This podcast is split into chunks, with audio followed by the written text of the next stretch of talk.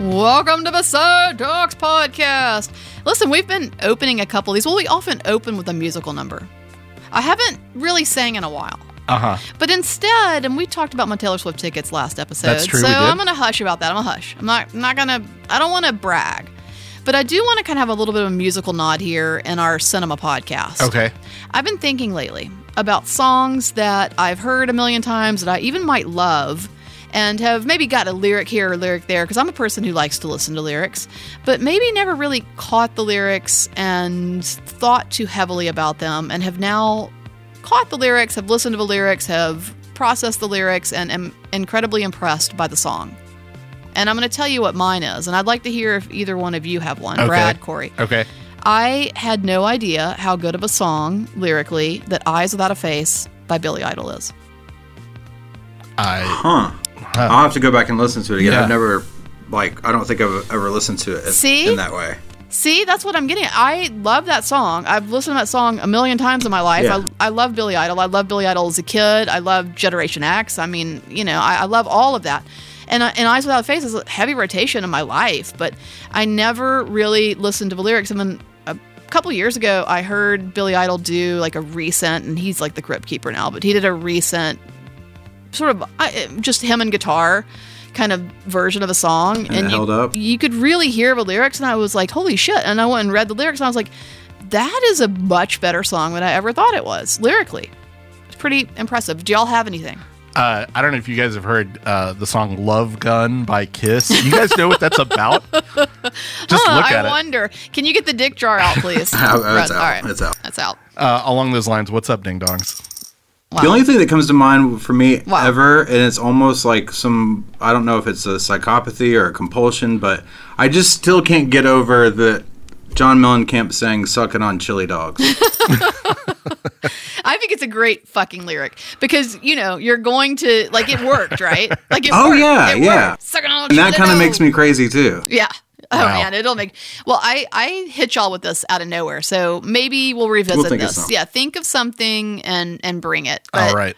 Yeah, I actually the the lyrics to Jack and Diane are, are very clear and easy to hear. I think that's the difference, right? The Billy Idol eyes out of face, you just you really can't make it out. But we all know about sucking on chili dog. um, and so get the dick jar out because I think anytime I say sucking on chili dog, it also needs to drop right there as well. I'm with you. Love gun. Man, look, you ask men about lyrics to songs, and both of them have a, a ding dong reference. That's fair. I didn't even think about Was that. off the top of the dome, but yes, I mean with preparation, I could have found something classier. I'm talking about a really like heartfelt love song that's really sad and intense, and and much much more poetic from somebody like Billy Idol than you would ever think. And I've got Dick and Dick. so anyway, let's talk about movies instead. What's this shit? All right, So I'm Rachel Morgan. I, I should have said that earlier in the intro. You're Corey Kraft. I am Corey Kraft. And Corey Haft, Corey Kraft, Corey Kraft has kind of a crazy brain. it's crazy. Man, he can think of all kinds of bullshit that that isn't really important. Um, I'm, just, I'm joking. When I'm I was joking. Uh, actually, I was working as a night janitor at MIT, uh, and there were there was these a clear equations on plexi these wall. on these on this board, and I just I had to stop and solve it. But people were like, "What?" That's that's how crazy my brain is. Well, I'm going to throw a random scene from a film at you. This is a film that I've seen before this time, and uh, it's a mm, generally speaking, it's a shitty film. Even though this one, eh, uh, people would be mad if I said that, but I'm saying it. Okay. And um, I want you to try to guess it as soon as you can pick up what the film is. Jump in. Are you All ready? right, I'm ready. So there's a couple. You know what Okay. it is? And they're in a video rental store. As a matter of fact, I'm going to go ahead and say it. It looks like a blockbuster to me. All right. So that should also situate you at least within 20 years of when this film was made, right? Yeah, yeah, Maybe 30. yeah.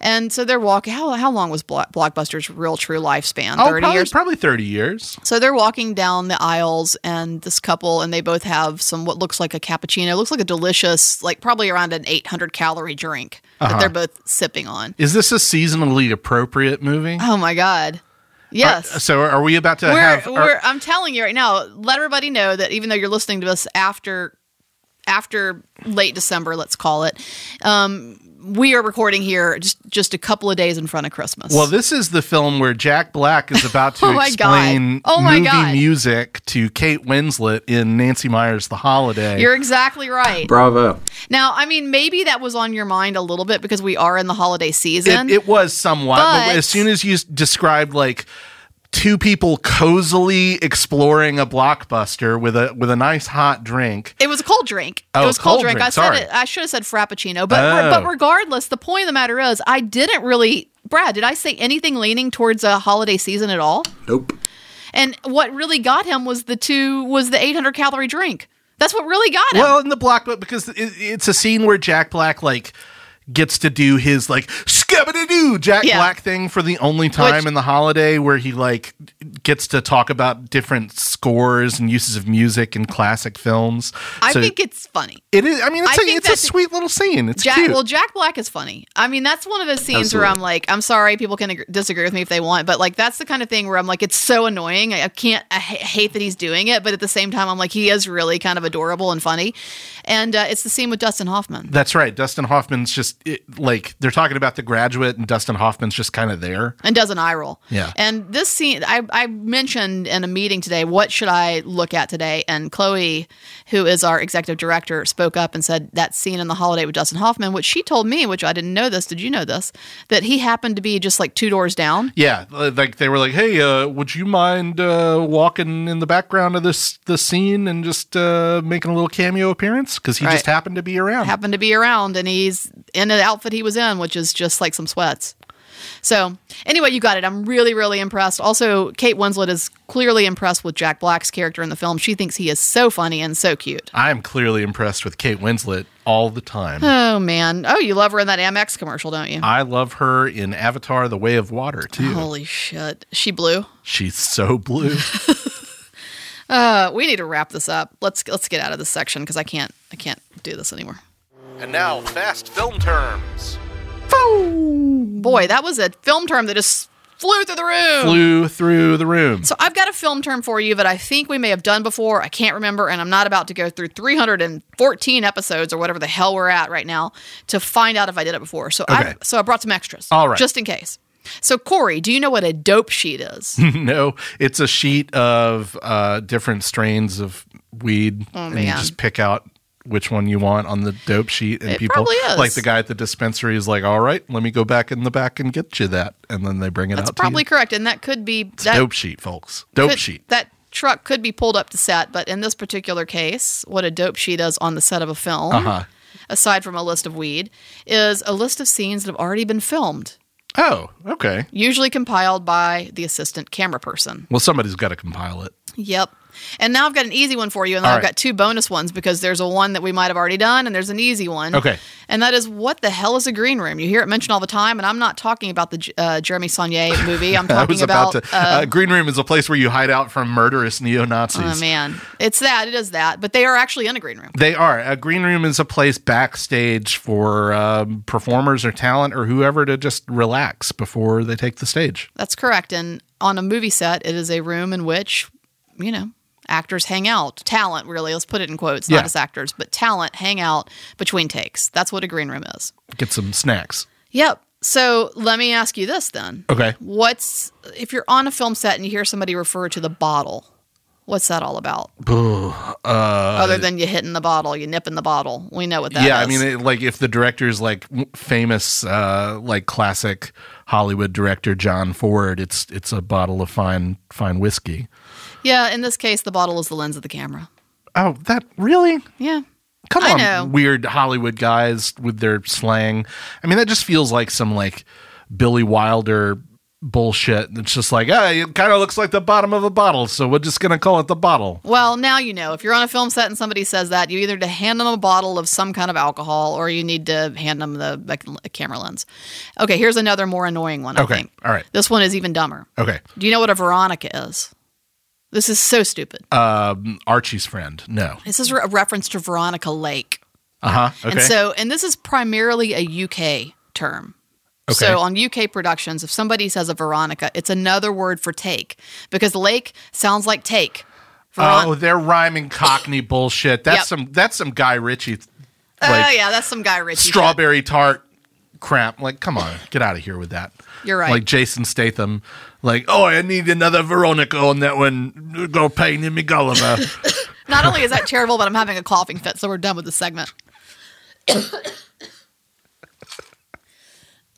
I don't know what happened.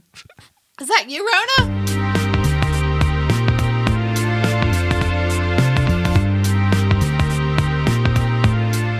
well, thank you for listening to this episode of Side Talks. We're your own personal cinematic Naomi Campbell and Tyra Banks. Those are two model people. They are two model people, and there's you know there's some clashing there during the supermodel days. Sure. Okay. but mm, we thought they'd quelled it. We, as in the world, Uh huh. had thought that it was over and been put to bed, but apparently Those and- volcanoes lie dormant. Yes, but apparently in the middle of the COVID era, if you will, uh, Naomi Campbell came out and posted an article on Instagram or one of the socials that was titled "Here's Why Fans Are Starting to Think That Tyra Banks is the real Mean Girl, not Naomi Campbell." Why even spark that fire? Back I up? mean, you're in lockdown, you get a little antsy, Yeah. you get a little bored, you can't get out in the world. So, what can you do? Start some social media drama. Well, here's the big question. Uh-huh. Would you rather be Naomi Campbell or would you rather be Tyra Banks? Well, at this point, doesn't Tyra Banks have like continued America's Next Top Model money coming oh, in? for sure. So, like, For sure. you got to go that just from a practical I'll be Naomi standpoint, Campbell. I will. I'll take it. And that means that I'm going to beat you with my cell phone. right? All right. I mean, th- w- this is not any different than than any typical day or typical podcast recording. So, Oh, man. I this- feel like this Naomi makes sense. Campbell's somehow I just feel like she's financially just fine. So I'll take it and I'll take my cell phone and I'll hit you over the head with it. Fair enough. Uh, thanks to Boutwell Studios for putting this show together. Thank you, Brad. You're welcome. Uh, visit us online at Sidewalk Film on social media or sidewalkfest.com, where you can see what we're playing at the cinema in the month of January and beyond. Come see a movie with us. We're showing some good stuff, I am sure. Bye, bitch. Bye. Batwell Studios Podcast Division. Your words, our expertise.